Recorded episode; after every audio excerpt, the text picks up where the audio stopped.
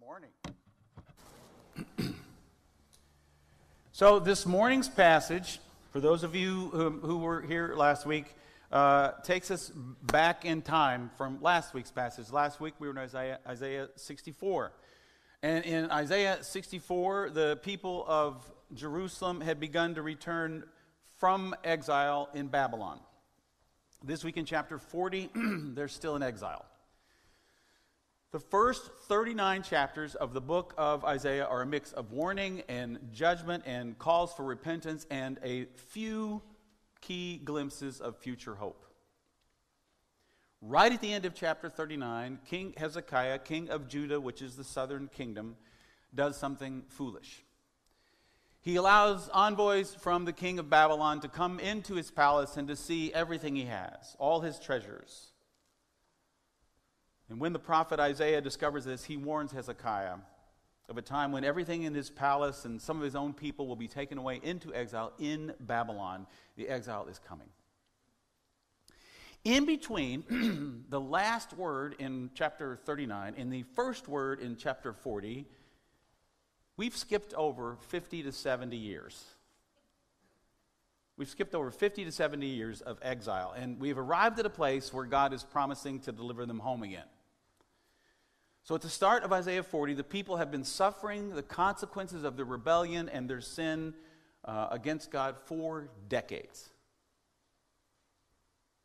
Isaiah gives several reasons for the exile throughout the book. The people of Judah have disobeyed God, they have become corrupt, they have oppressed the poor, they have engaged in acts of injustice, and they have practiced idolatry.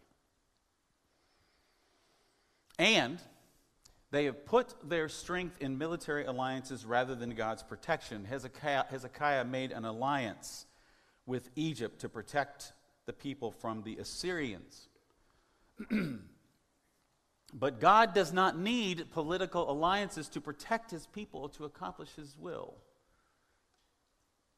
God does not need political alliances to protect his people or to accomplish his will. Never has, never will. Judah's trust, the people of Judah and their trust, their confidence was to be in God alone. Anything else is idolatry. It's a little early in the sermon to say something like this, but we're going to do it anyway. That goes for us, whether our particular alliance is with a donkey or an elephant. Our primary allegiance should be to the Lamb. No, our primary allegiance should be to the Lamb. Thank you. Going to ask for it if I didn't get it. Excuse me. So then, remembering that God sent the people of Judah into exile to discipline them for their sin, for their injustice, for their idolatry, and that some of them have likely been in exile away from the city, away from the land, and their mind away from God for as much as, much as 70 years. Let's hear what God says to Isaiah in verses 1 and 2 of chapter 40. Comfort, comfort my people, says your God. Speak tenderly to Jerusalem and proclaim to her that her hard service has been completed, that her sin has been paid for, that she has received from the Lord's hand double for all her sins. For 70 years, they have endured punishment and grieved the loss of home, and to their minds, the loss of God's very presence. The prophet Ezekiel, after all, had envisioned God in uh, Ezekiel chapter 10, had envisioned God abandoning the city, abandoning the temple, just kind of rising up and floating out of there. Now, however, God's tone has changed. He tells them their, punish, their punishment is over, and, and, and he commands them, as it were, to be comforted, to be spoken tenderly to. And then in verses 3 and 4, we have a, this very famous passage. Even for people who've never read it, they probably heard it in some context. A voice of one calling in the wilderness, prepare the way for the Lord, make straight in the desert a highway for our God. Every valley shall be raised up, every mountain and hill made low, the rough ground shall become level, the rugged places a, plain. And the glory of the Lord will be revealed, and all people will see it together, for the mouth of the Lord has spoken. So God gives Isaiah a second command prepare the way for the Lord. Make straight in the desert a highway for our God. If, if, if God had abandoned them and left Jerusalem and the temple just before the exile, God now promises to return to them. I want you to take note. The, this, this, way is, this way through the desert is prepared not by the might or the skill of human beings or rulers, but by the voice of God. That is, God's speech here is performative. God's speech is performative. God speaks and mountains are leveled. God speaks and valleys are filled in and rough places are made smooth and a highway appears in the wilderness for the mouth of the Lord has spoken. Now I love mountains. I love to sit and stare at mountains. They speak to me of God's creative power. They speak to me of God's majesty. So all this imagery here of leveling mountains and filling in valleys seems to me, on some level, a bit unnecessary and destructive. Maybe to some of you as well.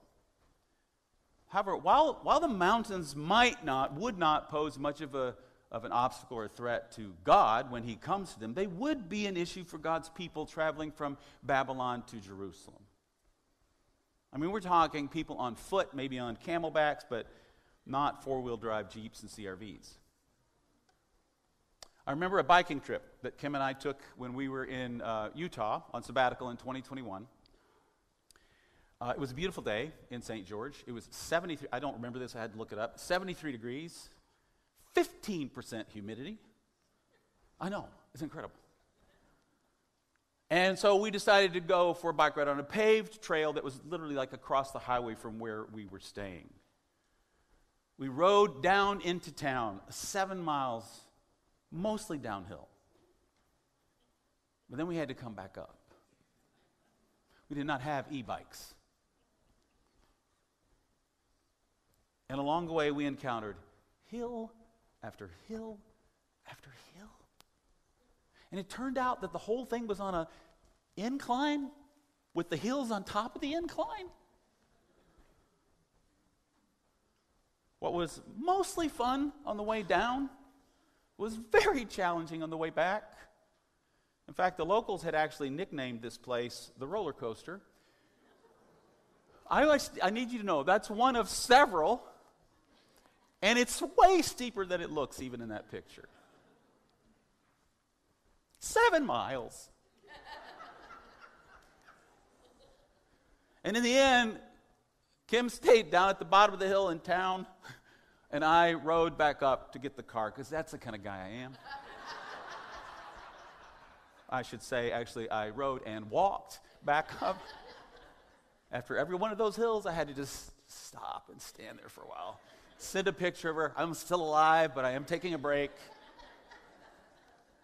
And that's only one.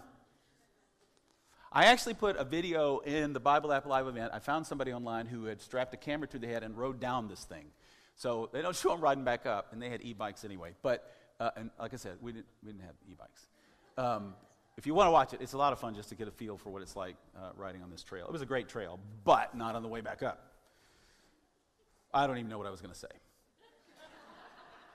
oh, I can tell you, yeah, back to the sermon. I can tell you that while I see the idea of leveling mountains as destructive, on that day, it would have been nice if somebody had flattened out these hills and made it a bit easier to get back to the condo. Oh, to be back home again in Indiana, where the roads are so level and the hills are so small. The road back from Babylon to Jerusalem would have been fraught with obstacles and barriers, both literal and metaphorical. And God's announcement that He was coming to them and His proclamation to the mountains and to the valleys, to the rough places, to be made smooth and passable was good news. It was good news for those who were in exile then, and it is good news for us today as well. And then there is another proclamation. I'm not going to spend a lot of time on this. We do need to look at it, verses 6 through 8. A voice says, Cry out. And I said, What shall I cry? This is Isaiah. What shall I cry? And the answer comes back All people are like grass, and all their faithfulness is like the flowers of the field. The grass withers, and the flowers fall, because the breath of the Lord blows over them. Surely the people are grass, the grass withers, the flowers fall, but the word of our God endures forever. The people of Judah have already proven that their faithfulness to God was not sustainable. It withered and fell and faded. They rebelled, they sinned, and God sent them into exile. God kept his word then. He had been telling them that was going to happen, and God will keep his word now. God's word will endure forever. He will rescue them from exile. He will come to them. He will make a way. Verse 9. You who bring good news to Zion, go up on a high mountain. You who bring good news to Jerusalem, lift up your voice with a shout. Lift it up, do not be afraid. Say to the towns of Judah, Here is your God. Zion is a hill outside of Jerusalem. It was the mountain on which the first temple stood before the Babylonians destroyed it. In Scripture, Zion and the temple were understood to be the place where God lived. In verse 9, Zion is the recipient of good news. However, there is some disagreement among scholars on this. You, if you look in your Bible, you may see a slightly different translation. They differ. Does someone bring good news to Zion, or is Zion the bringer of the good news? I don't know. Neither one of those explanations is completely satisfying to me, honestly. But either that's not really the most important thing about this passage. The most important thing is what the herald says. This bringer of good news was to go up on a high mountain and to watch for God's coming, the way a herald might have done in, in watching for the attack of an invading army so they could run back down and, and warn everyone. Only there's no warning here. This is good news. This is good news. The word translated as good news is the same word when translated into Greek that becomes our word gospel. One of the other lectionary passages, I talked about the lectionary a bit last week, but one of the other passages assigned to today, this second Sunday of Advent, uses this very word. And it quotes from this chapter in Isaiah. In the Gospel of Mark, we read in the introduction verses 1 through 3 of chapter 1. The beginning of the good news about Jesus, the Messiah, the Son of God, as it is written in Isaiah the prophet. I will send my messenger ahead of you who will prepare your way, a voice of one calling in the wilderness Prepare the way for the Lord, make straight paths for him. Mark says he's quoting from Isaiah, but he's also quoting from Malachi chapter 3, verse 1, and mashing the two quotations together for impact and for effect. He's, he's linking God's messenger who will come before him uh, in Malachi 3:1 with the, the voice crying in the wilderness to prepare the way of the Lord in Isaiah 40, verse 3. And in the New Testament, the beginning of the good news begins with Jesus' cousin, John the Baptist. That is the person to whom Mark applies Isaiah's words from Isaiah 40. John the Baptist is the voice proclaiming in the wilderness, prepare the way for the Lord. In its original context, Isaiah's words were all about the end of exile, Judah's punishment in exile, and their return from Babylon. The exile was over. In the original context, in Isaiah 40, that's what's going on. New Testament writers in the early church, however, saw something more in Isaiah's words. They saw a larger exile in which all of humanity finds itself when we are estranged from God, when there are barriers blocking our way to God, or when we don't even know there is a God. The New Testament writers in Mark announce that in the coming of Christ, God has ripped open the heavens and come down and has made a way out of our self imposed exile from God. In Christ, God has prepared a way, cleared the way, and become the way for us to go back home. In Christ, God has prepared the way, cleared the way, and become the way home. I remember the very first Advent sermon I ever preached. I was still in seminary. I was an intern at Emmanuel Covenant Church in Chicago. It was the Gospel of Mark, chapter 1, verses 1 through 8. I remember thinking about that passage, that, that passage about the John the Baptist uh, announcing the ministry of the adult Jesus, the 30 year old Jesus, seems strange to me as an Advent passage where we were supposed to be preparing to celebrate Christmas, the infant Jesus. I mean, shouldn't we be celebrating eight pounds, six ounce, newborn infant Jesus? Don't even know a word yet, just a little infant, so cuddly but still omnipotent? That's a cultural reference. Look it up. You'll find it when you get home. In a golden fleece diaper. Isn't, okay, it's from Talladega Nights. a movie that a friend of mine said was the only movie she'd ever gone to and come out dumber than when she went in. But I laughed. Okay.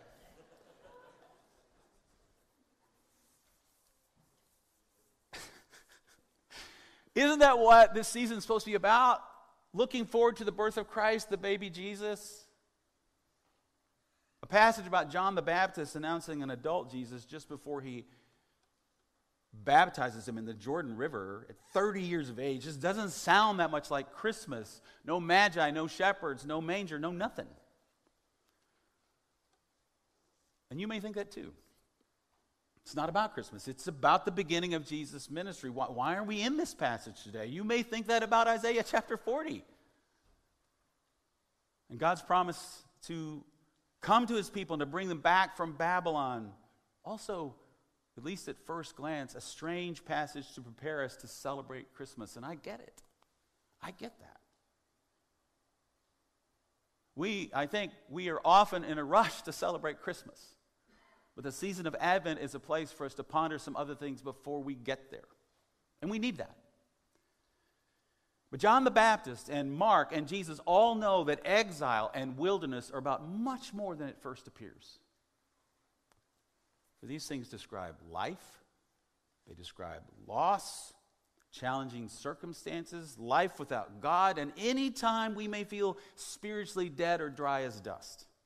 Anytime when we feel that, that God is silent or has abandoned us, we are in a kind of exile. We are wandering in the wilderness in a sense. However, in Scripture, the wilderness plays several roles. It is a place of wandering. It is a place people end up when they run from or disobey God, yes. But it is also always a place where God meets his people and speaks to them and where God transforms them. Israel wandered in the wilderness for 40 years after they were liberated from slavery in Egypt. Judah found themselves in the wilderness when they were taken into exile in Babylon as well. Many people suffered and died. But the wilderness, or the desert, was also a place where God met and provided for his people, even in their wandering in sin. It is the place where God split the sea in two so that the Israelites could escape. It is where God provided bread from heaven and water from a rock, and where God gave them the Jewish law. That was the wilderness. Biblically speaking, the wilderness is, a, is at once a place of danger and a place of hope. It is a place of desolation and a place of God's gracious provision. It is a place that disrupts our peace and gives us the peace of God. Author Marlena Graves puts it this way God uses the desert of the soul, our suffering and difficulties, our pain, our dark nights, call them what you will, to form us, to make us beautiful souls. He redeems what we might deem our living hells if we allow Him. The desert is a blessing disguised as a curse, a study in contrasts by announcing the prophetic wilderness ministry of John the Baptist as the beginning of the good news about Jesus the Messiah, Jesus the Christ, Mark is tapping into this incredibly rich wilderness tradition. And he is reminding his readers, he is reminding us that there are different kinds of exile. exile. There are different experiences of wilderness, and we all have them. Those who first read these words about John crying out in the wilderness preparing the way for the Lord did not need to Google them and find out where they came from. They knew where they came from. They were the words of the prophet Isaiah concerning the people of Judah in exile in Babylon, period. To be certain, for the people of Judah and Jerusalem in Isaiah's time to hear the good news that God was coming to them would le- and would lead them out of exile and back home was a great cause for joy and celebration. Kim and I recently watched the Netflix uh, miniseries, All the Light You Cannot See. And we got a glimpse, and I was thinking about this as I was watching it. We got a glimpse of something most of us can only imagine. The story takes place toward the end of World War II in a Nazi occupied town in France. Spoilers the Nazis lose that war.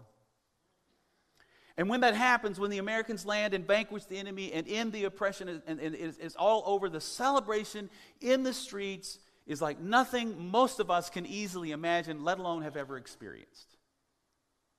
This was incredibly good news. And I imagine a scene of celebration and joy among the Jewish people not unlike that upon hearing the good news from Isaiah chapter 40.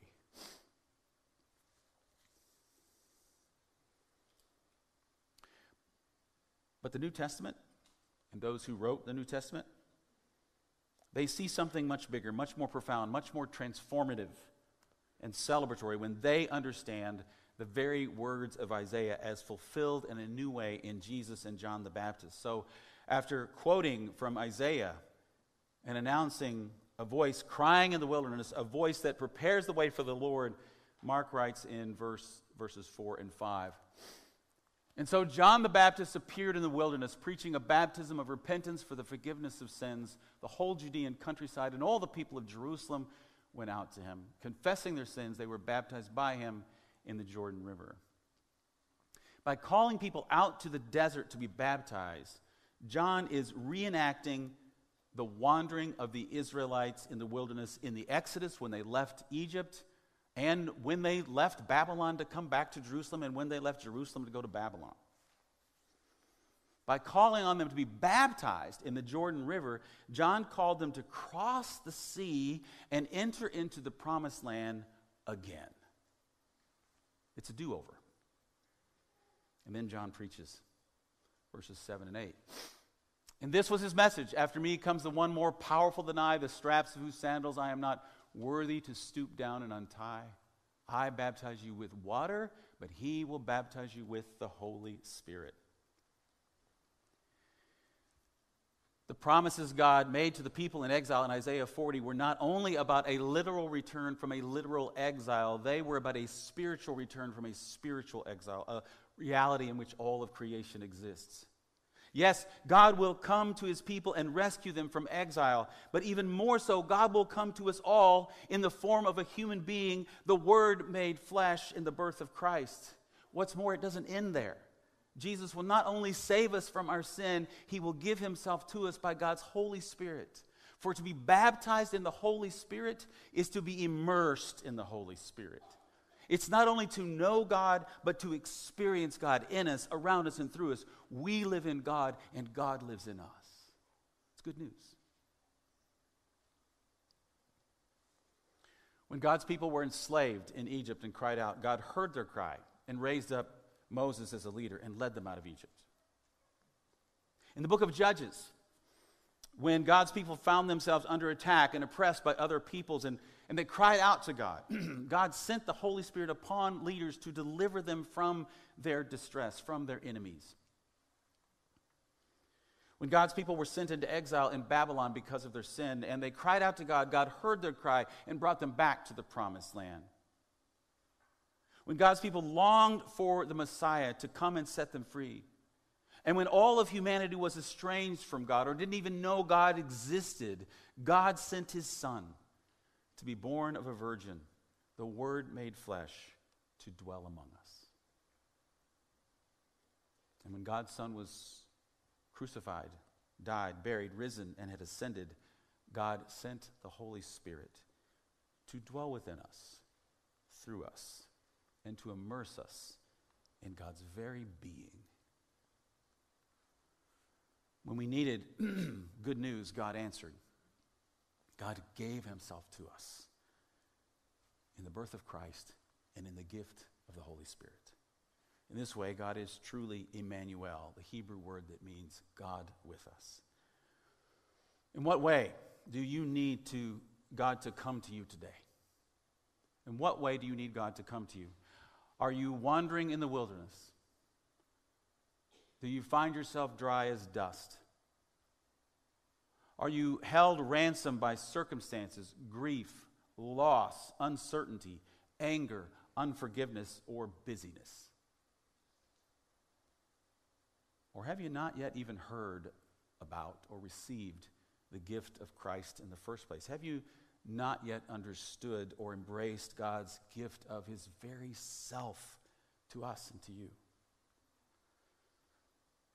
God's gift in the birth of the Christ child at Christmas, God's gift in the presence of his Holy Spirit within us even now. In whatever way you may feel you are in exile from God or lost in the wilderness, the voice in the wilderness still calls out. And that voice calls out to us every day Prepare the way for the Lord.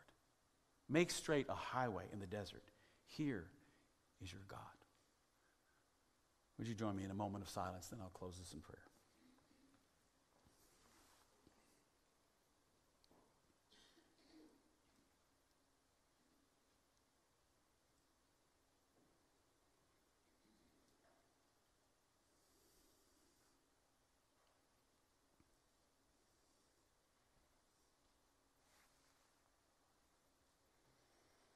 God, you know the hearts of every person in this room, every person joining us online. You know the very different wildernesses we may all be a part of, the exiles we may find ourselves. you